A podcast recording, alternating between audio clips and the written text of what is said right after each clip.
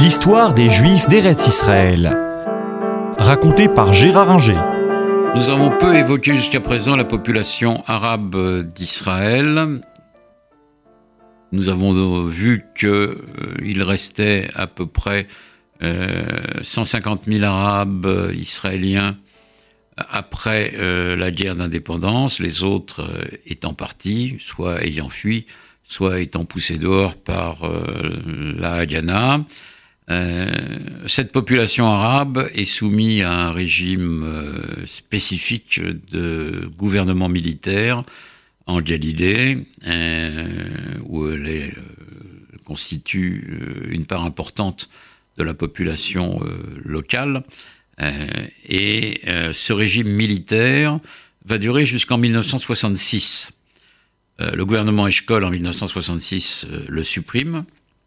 Donc les Arabes deviennent des citoyens israéliens comme les autres, mais pas tout à fait comme les autres, puisque ils sont dispensés euh, de euh, services militaires, sauf les Druzes, et euh, ils connaissent des situations pénibles dans la mesure où le gouvernement israélien fait peu d'efforts pour développer les villages et les villes arabes dans lesquels ils vivent, qu'il s'agisse de d'Afoula ou de Nazareth.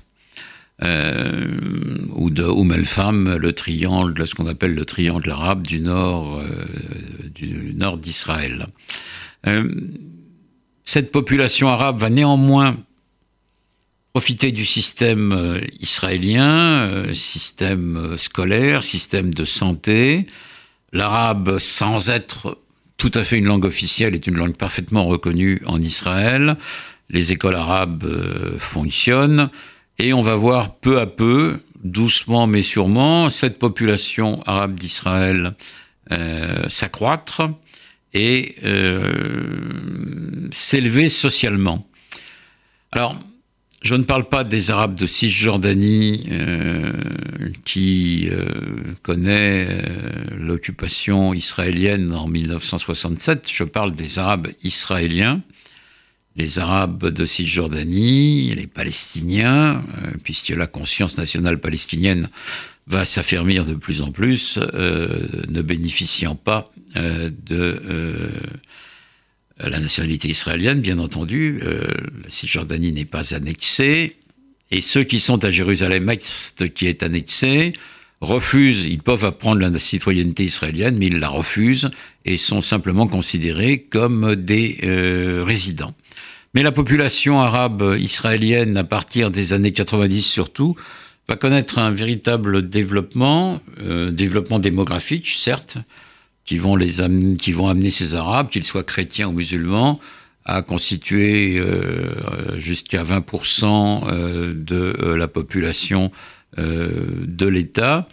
mais cette croissance démographique est en train de se stopper parce que euh, peu à peu, euh, les juifs, religieux pour la plupart, mais pas uniquement, font davantage d'enfants. Si vous rajoutez à ça l'immigration euh, juive, vous avez un maintien d'un certain équilibre et il ne dépasse guère ces 20%. En revanche, ils s'élèvent socialement et deviennent médecins, avocats, ingénieurs, et constitue à Haïfa, euh, mais aussi à Tel Aviv ou à Jérusalem, un nombre euh, important euh, de la population estudiantine et donc se développe.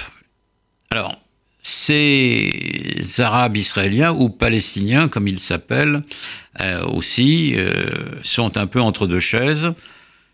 Ils euh, reconnaissent euh, l'intérêt d'être israéliens parce qu'ils bénéficient euh, d'un certain nombre de services et d'avantages sociaux.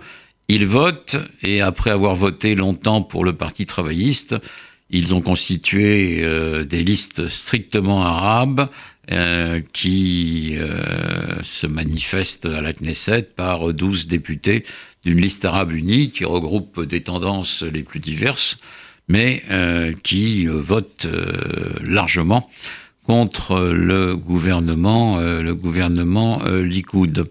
et, comme on l'a dit, ils progressent socialement, mais en même temps, ils sont conscients de leur arabité et de leur spécificité. Euh, on a vu cela depuis la journée de la Terre en 1976 où ils ont euh, protesté contre la Nakba et l'occupation des terres euh, abandonnées par les Arabes en 48.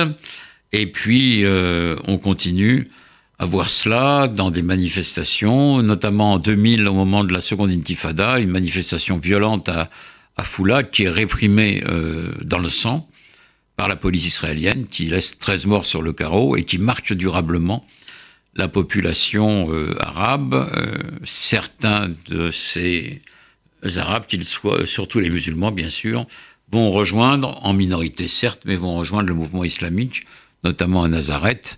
Mais euh, le gouvernement israélien met bon ordre à tout cela. Les Druzes, qui constituent une population à part, dans la mesure où elle est plutôt euh, de rite alaouite et chiite, euh, reste totalement fidèle à l'État d'Israël depuis la création de l'État. Euh, pour les Druzes, euh, où qu'ils soient, le gouvernement en place est le gouvernement, la loi de l'État est la loi. C'est le cas des Druzes libanais, mais c'est le cas aussi des Druzes israéliens, qui font leur service militaire et qui servent loyalement l'État d'Israël notamment dans les gardes frontières, et qui payent euh, assez souvent un lourd tribut euh, à, la défense euh, de l'État d'Israël. Les Juifs, les Druzes du Golan, en revanche, eux, continuent à se réclamer du gouvernement syrien et ne collaborent qu'au minimum avec les Israéliens et refusent de prendre la nationalité israélienne. Donc une situation très, euh, très différentes.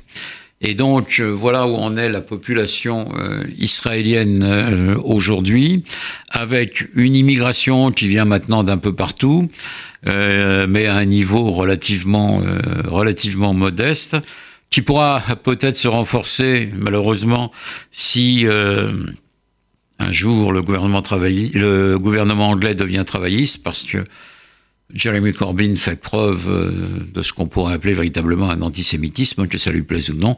C'est de l'antisémitisme qu'il manifeste, notamment lorsqu'il déclare que les sionistes euh, qui vivent en Angleterre ne comprendront jamais l'ironie anglaise.